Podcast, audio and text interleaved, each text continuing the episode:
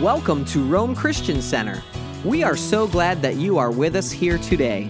If you are local to the Rome, New York area, we would like to invite you to join us 10 a.m. and again at 6 p.m. on Sundays. We are located at 7985 Turin Road in Rome, New York. Let's join the service as we believe God has something in store for you today. Father, I just thank you for the opportunity today to share your word. Father, I just thank you uh, for being reminded to be thankful today. Amen. Father, we come before you today as a thankful people, God. The Bible says to be thankful in all things. It doesn't say to thank God for all things, but to be thankful in everything. So, Father, we are thankful, God, for, for Jesus. We are thankful, Father, for you in our lives, Lord. We're thankful, God, that the knowledge of God is in this place. We're thankful, God, that you're in our spirits. Well, we're thankful, God, that you're working in our lives. I'm thankful, God, for the opportunity to share your word today. In Jesus' name. Amen. Amen. Don't don't let we've got to guard our joy and we've got to guard and and be reminded that even as Sherry was saying during worship, we have the power and we can make the choice to rejoice in Jesus name. In fact, we are exhorted and encouraged again and again in scripture, praise the Lord. Rejoice in the Lord. In all things rejoice. I just want to start in in Philippians chapter 3 um, and and read that scripture about Paul's exhortation to rejoice. And it's interesting that after he raise your hand if you'd like some more confidence in your life. Amen. I, I, I want to be confident. You know, I listened to Joyce Meyer years ago. Talk, she had a series about confidence. I would recommend it. And she said, you know, God wants us to be confident and it's the confident people in life that are out in ahead ahead. And and she said ultimately our confidence needs to be in him. But notice what paul says here in, in chapter 3 finally my brethren rejoice in the lord. For me to write these things to you again it's not tedious. In other words uh, i don't mind reminding you again because it's important but it's safe. I want you to beware of dogs evil workers mutilation and, and in, in that situation, he was talking about people living in unrighteousness. He was talking about uh, Pharisees and, and religious Jewish people that were uh, wanted to go back to the law and go back to work. He says, I want you to be careful of these things. He said, I want you to be careful with being overly self involved and focusing upon yourself and what you can do. For we are the circumcision who worship God in the Spirit. We rejoice in Christ Jesus, and we don't have any confidence in the flesh.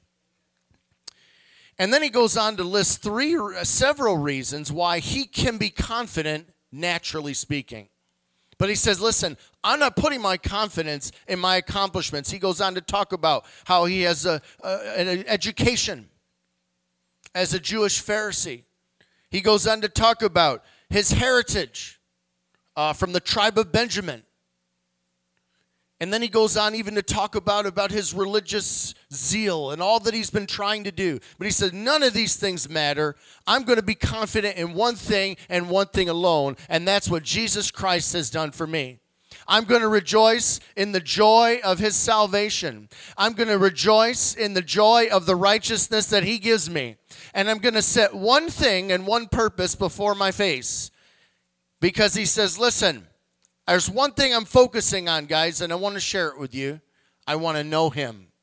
I want to know him in the power of his resurrection. I want to know him in the fellowship of his sufferings. And I want to have relationship with God. In Jesus' name. So we've got to rejoice. Amen. So I I, I kind of set out. Um, I wanted to discuss the the fight of faith, and and just um, kind of warfare principles. I was recently I was I was really struggling, and just feeling discouraged, and feeling depressed. And uh, you know, it went on for several days, and, and maybe even a couple weeks. And Lisa came over and she said, uh, you know, how you doing? And I said, uh, hi, you know. And she said, I'd like to tell you something, but, um, you know, I think you might get offended with me, so I don't know if I want to tell you, but I'm going to tell you anyway. and she, she, she, she very nicely came over and she said, You have to fight back. Say that with me if you can. You have to fight back. You have to fight back. When, when the enemy comes with, with whatever he's coming at in your life, we have to fight back. So I, I, I started studying, and, um, and, and I thought, you know what? I just, I really want to study the life of David. You know, if there's a fighter out there, it's David. Amen? So I started studying the life of David. I started right at the beginning of Samuel, and I was just looking at the history and, and, um, and, I, and I've, I got a, a, a, nice set of notes and, on warfare principles, how to fight, and all that.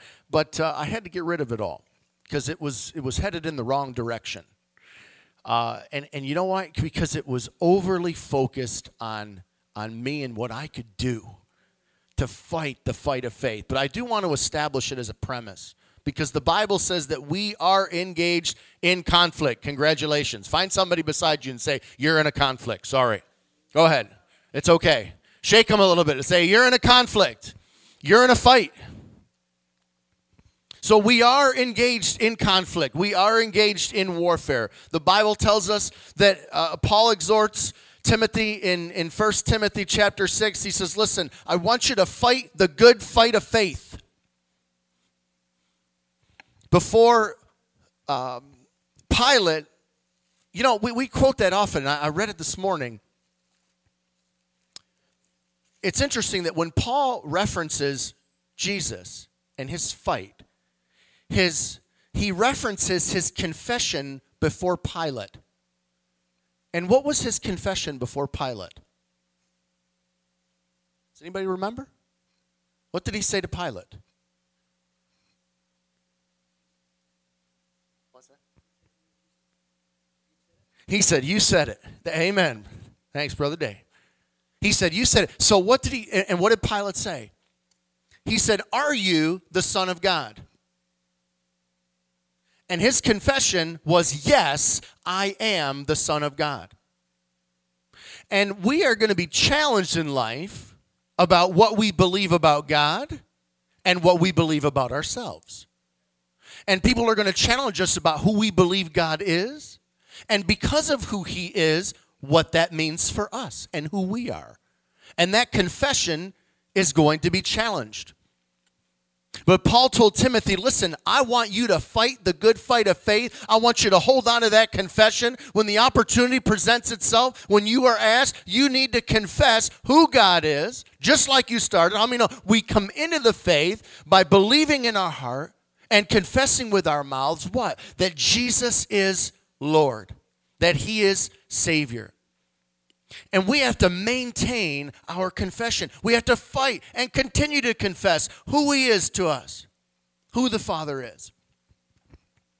Paul goes on, uh, he talks about in Corinthians. He says, Listen, I'm in a fight. He said, I'm not fighting as somebody that beats the air, but he said, I discipline my body. You know, we're in a fight with this body. I didn't get any amens there. Maybe it's just me. But we're, we're in a fight with our flesh. Because the flesh wants to have the dominance. You know, there's a lie out there that if I just get what I want, I'll be happy. Can I tell you that's not true?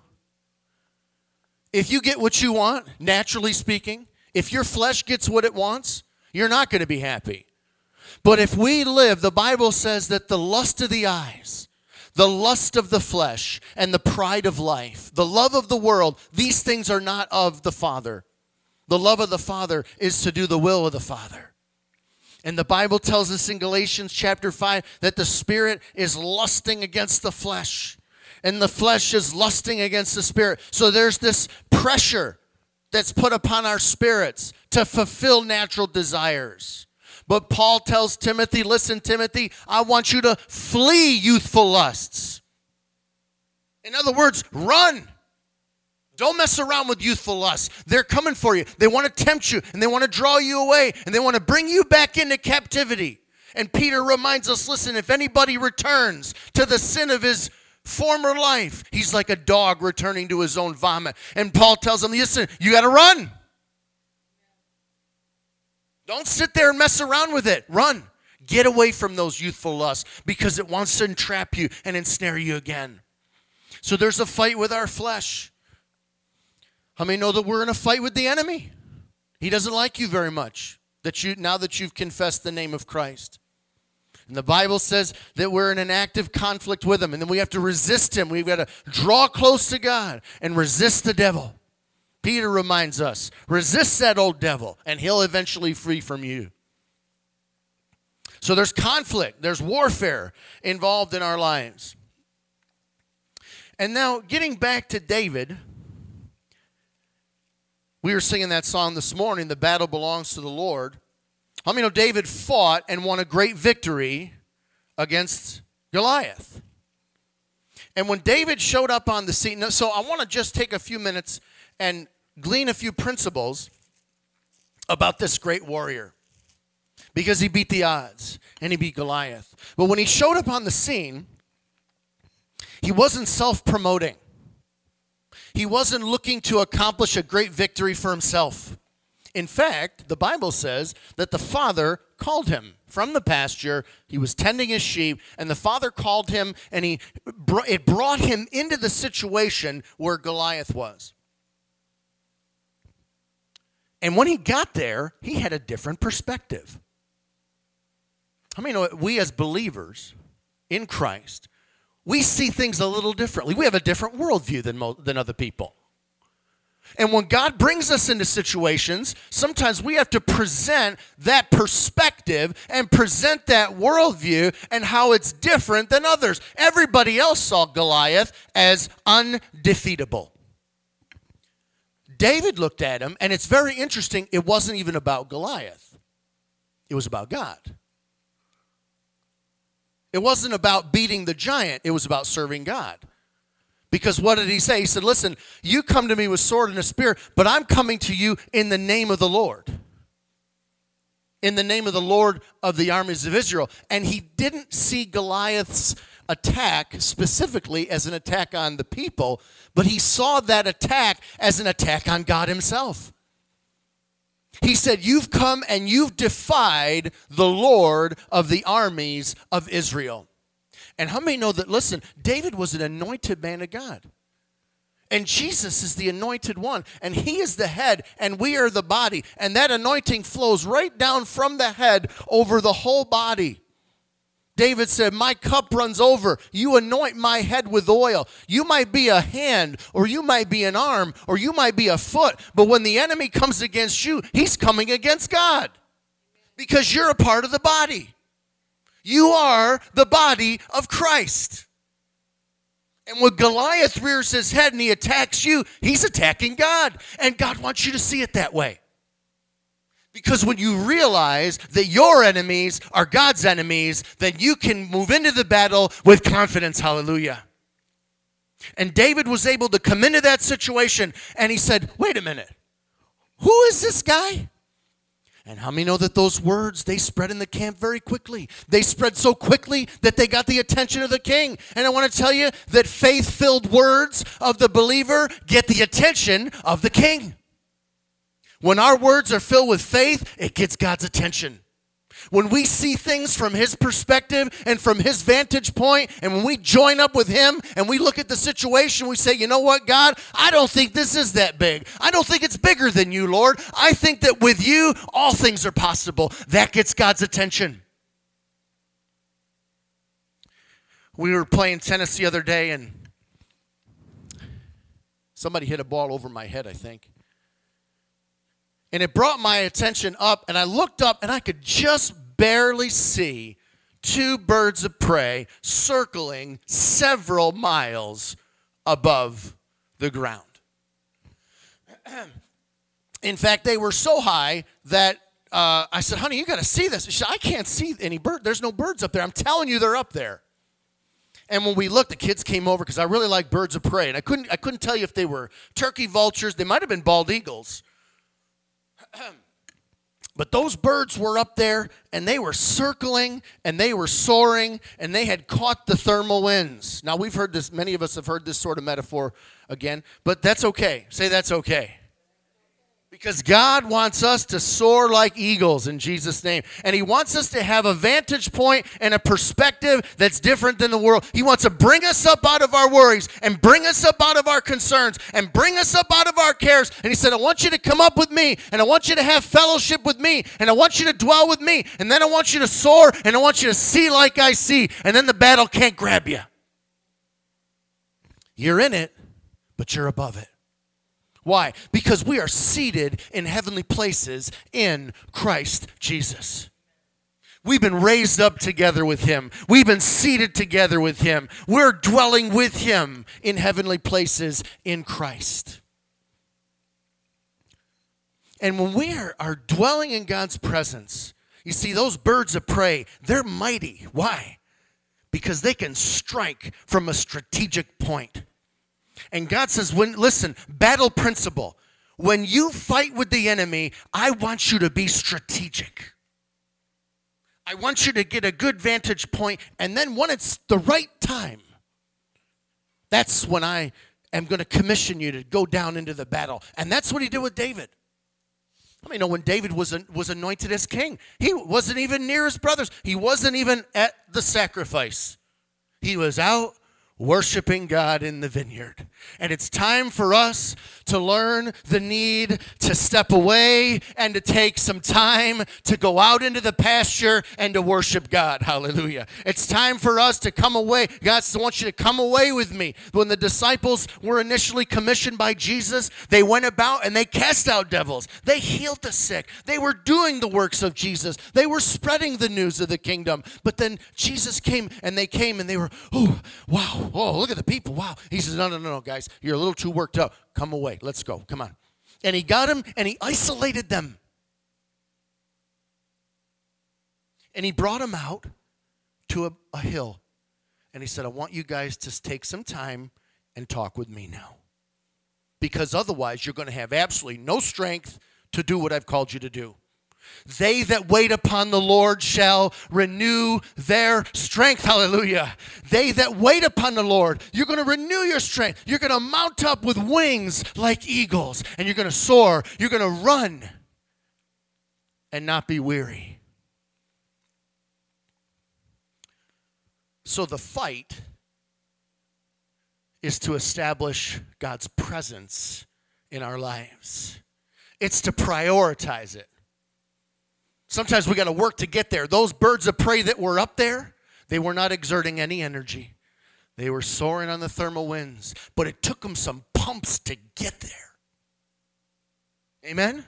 They had to kind of work their way up to that elevation. This is a picture of prayer, fasting, praising, seeking God. But then once we establish that position, we just get to maintain. Hallelujah. And if we see we might be dipping a little bit, dipping a little bit, we can just add a little bit.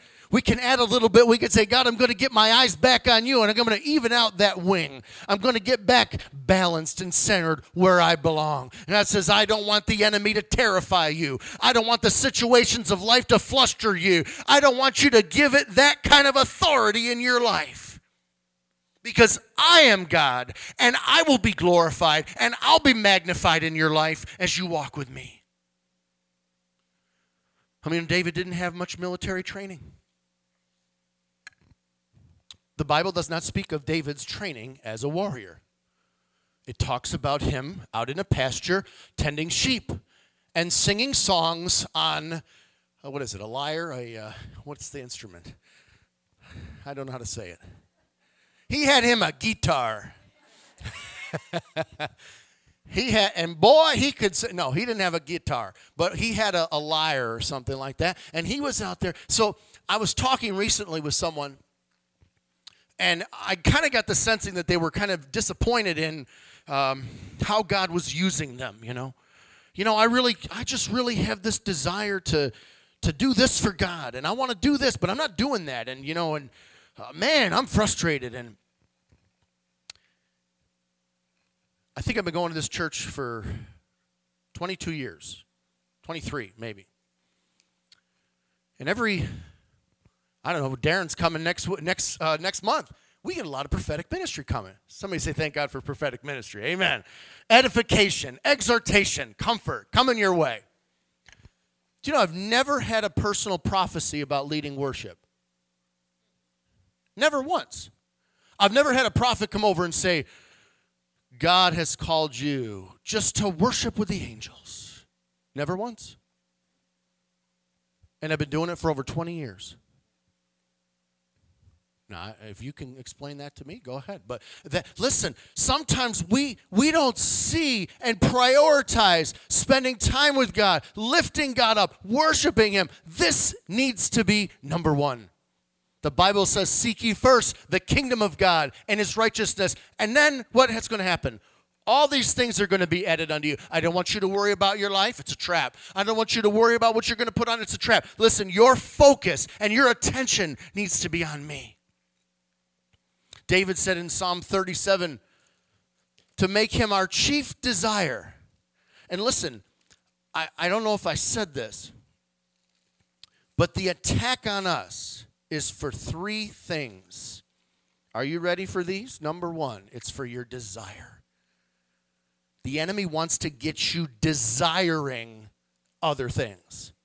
He wants to get you to desire the things of the world. He wants to get you to desire uh, those material things. He wants you to get, get you to desire that uh, woman or that man. Are you with me? He wants to get you into desire. Ungodly desire, I might add. But even sometimes natural desires can come into our lives and they can begin to consume us. So his first strategy is to get you into desire for other things and not desire for God. The second thing he wants, and by the way, the attack ultimately is on the knowledge of God. Because when David walked into the battle, he had a knowledge of God that nobody else had he had spent time cultivating. He said, Listen, I got a box right here. I'm drawing the lines. This is the box right here. This is where God dwells. I am going to establish God's presence in my life. I'm going to meditate on His Word. I'm going to sing to Him. I'm going to seek Him. And this right here is the God zone. And I'm going to stay right here until the Father calls me out to do something. Then I'll go. And when I go, I'm going in the name of the Lord. I'm not going by myself. Because otherwise, I can't look at Goliath and say, You're coming down. Because we don't have the strength to do it. We don't have the ability to do it. Only God does. So David developed a box. And he says, This is the God zone. This is where I'm going to work. The Bible says to labor, to enter into the rest.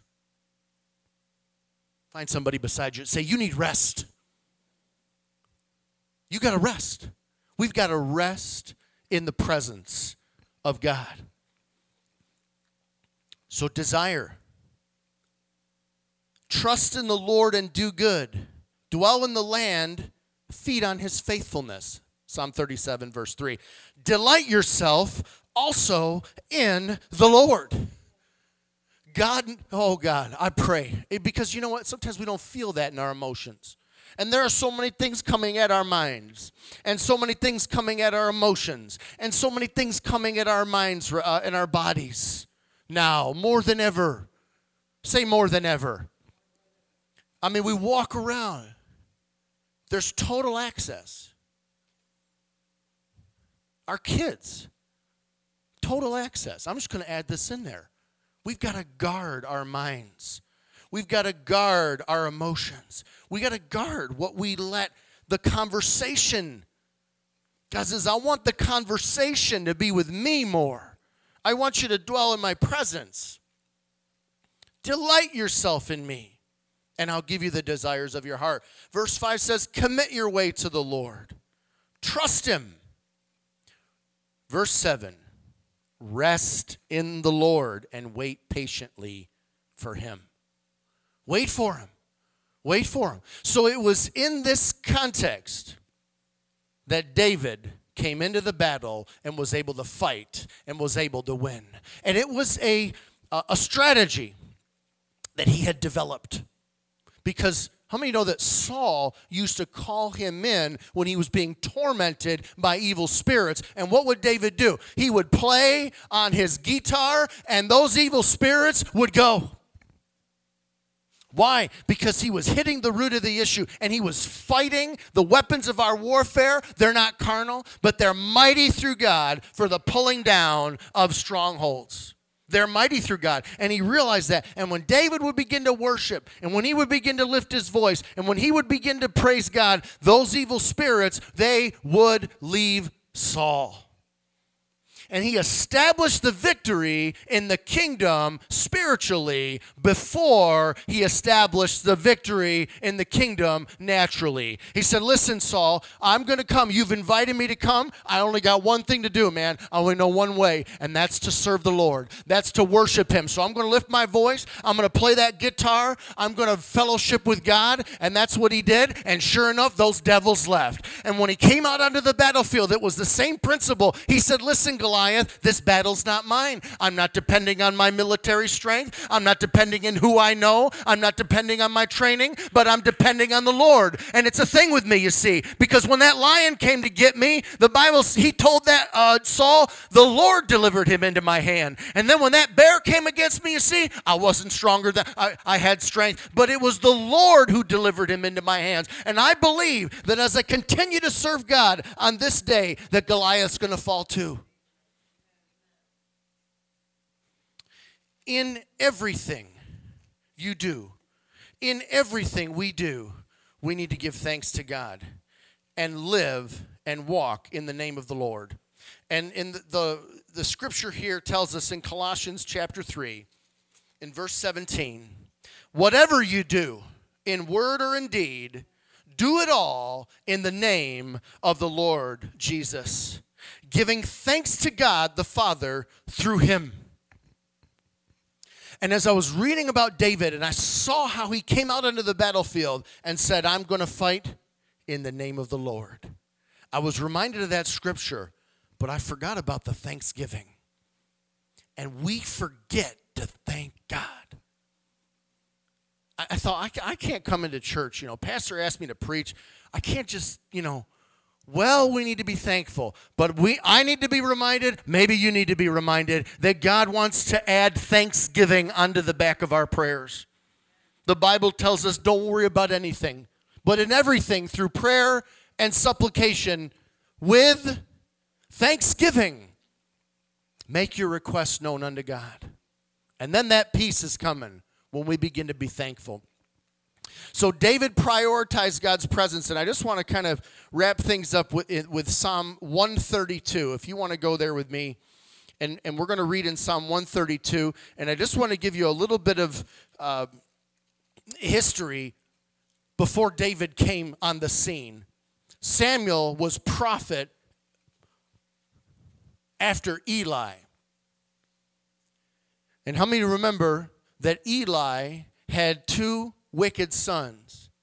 And they weren't serving God. And they were profaning the temple. And they were lying with women. And they were taking their portions unlawfully of the sacrifices. And they were unrighteous men. And the Bible says that Eli refused to restrain them and discipline them. And because Eli refused to discipline his kids, that got into the worship in Israel because this was the, the center. He was prophet in Israel. But then Samuel came on the scene. And by the way, they were losing their battles. When we don't prioritize God's presence and his righteousness, we begin to lose battles and we begin to lose the fight. Now, I just want to give, as you hold, if you want to hold your finger in Psalm 132, and go to, you can go there if you'd like, or I'll just read it. 2 Timothy chapter 2.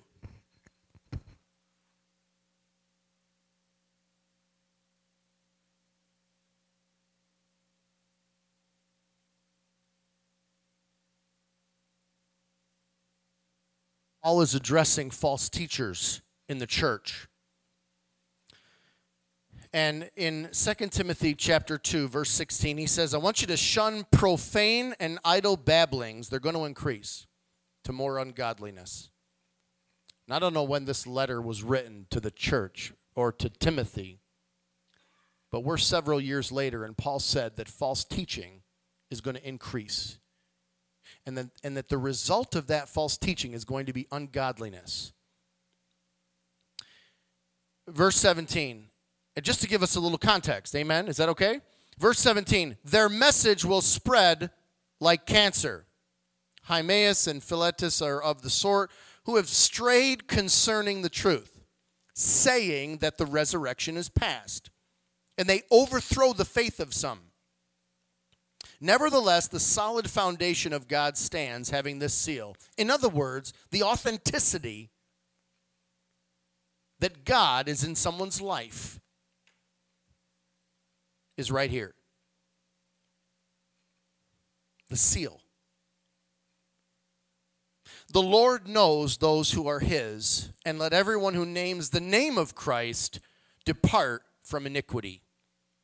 So there's two things that identify someone that knows Jesus. Number 1, God knows them.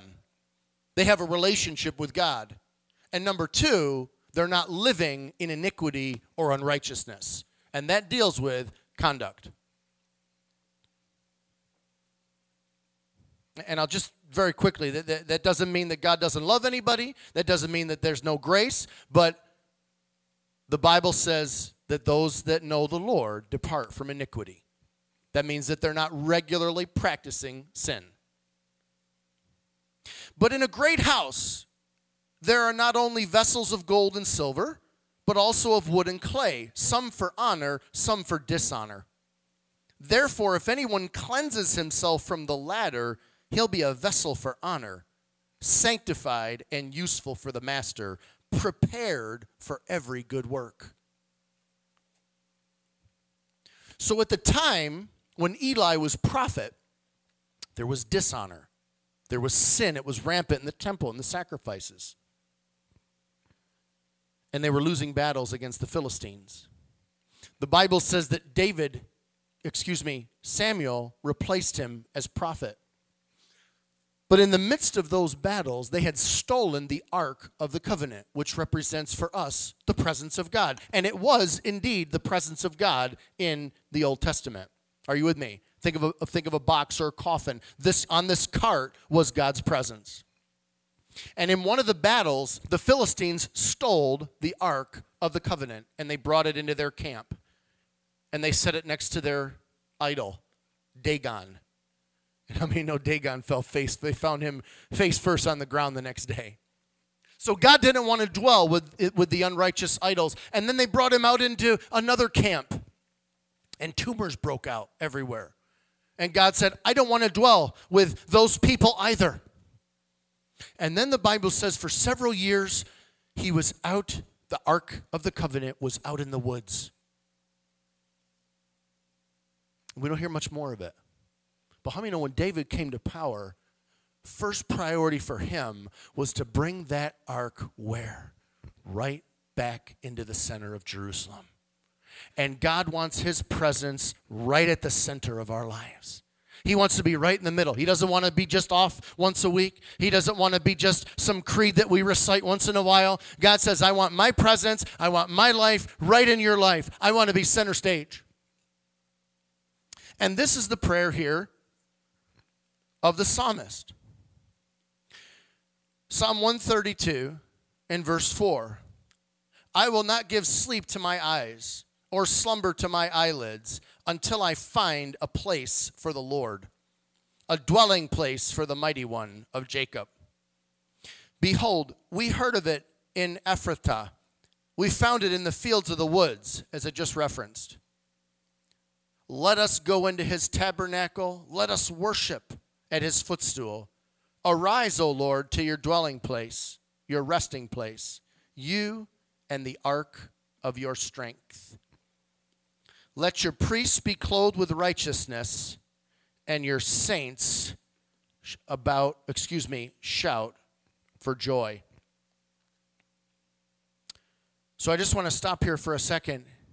We fight on our knees in worship and in praise. God says, I want you to fight for righteousness. I want you to fight and keep sin out of your life. And notice that the saints shout for joy. I want you to fight for your joy. I want you to fight for it. I don't want you to let, the enemy take it. And by the way, the joy is in the Lord. Psalm 16, the Bible says that the fullness of joy is in his presence. And then finally, we see, and I'm not going to read the whole thing, but God says, This is my resting place in verse 14. Here I'm going to dwell. I've desired it. Notice God wants to dwell with his people in Zion. I'll abundantly bless her provision. I will satisfy her poor with bread. I'll also clothe her priests with salvation and let her saints shout aloud for joy. And there I will make the horn of David grow. I will prepare a lamp for the anointed. His enemies I'm going to clothe with shame, but upon himself his crown shall flourish. So notice when David brings the ark and God's presence right into the middle of life, provision comes. The poor are fed. The strength comes. The horn, the anointing, God's strength comes when we put Him in first place. And that's where the victory is. That's where the fight is. You know, we got to serve the enemy. I used to wait tables. And when people would stay too long, we'd call them squatters. because they already paid. I'm waiting for someone else to come and sit down. And the, the only rights that the enemy has in our life are squatters' rights. Because he doesn't have the authority to be on your property. The Bible says that the, when the Philistines came with Goliath, that they encamped in Socoh of Judah. In other words, they came on Judah's property with Goliath. And they said, Here, I'm here and I'm going to stay and I'm going to shout and I'm going to get in your face.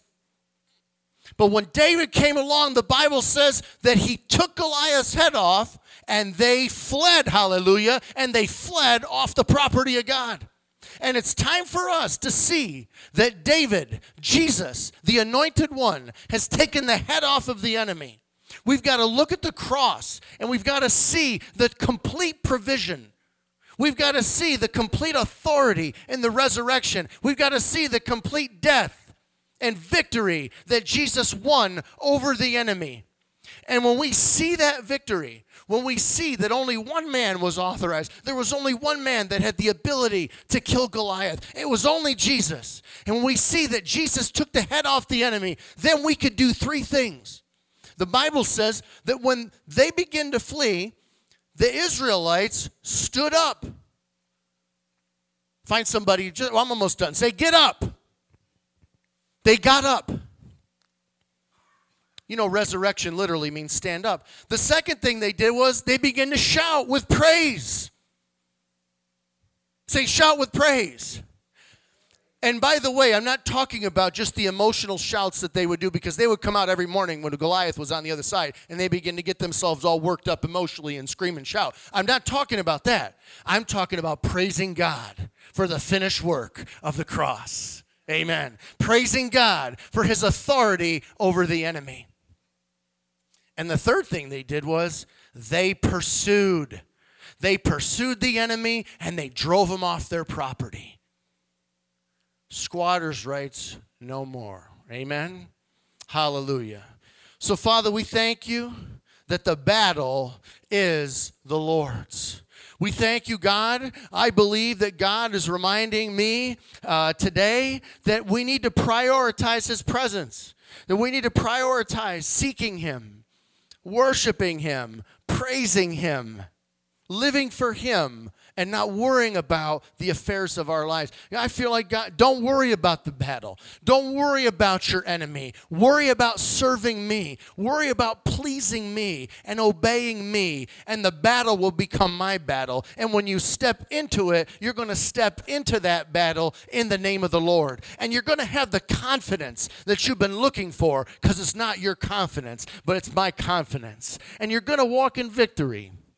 You're going to give glory to God and not to yourself. Hallelujah. Thank you, Lord, that you are the true champion. Amen. Now, we all want to be like David, but how many know Jesus is the true champion? Amen. David is the true champion. He was the anointed one, and Jesus is the anointed one, and he is the true champion, and he has won the victory for us. And Lord, we thank you, God.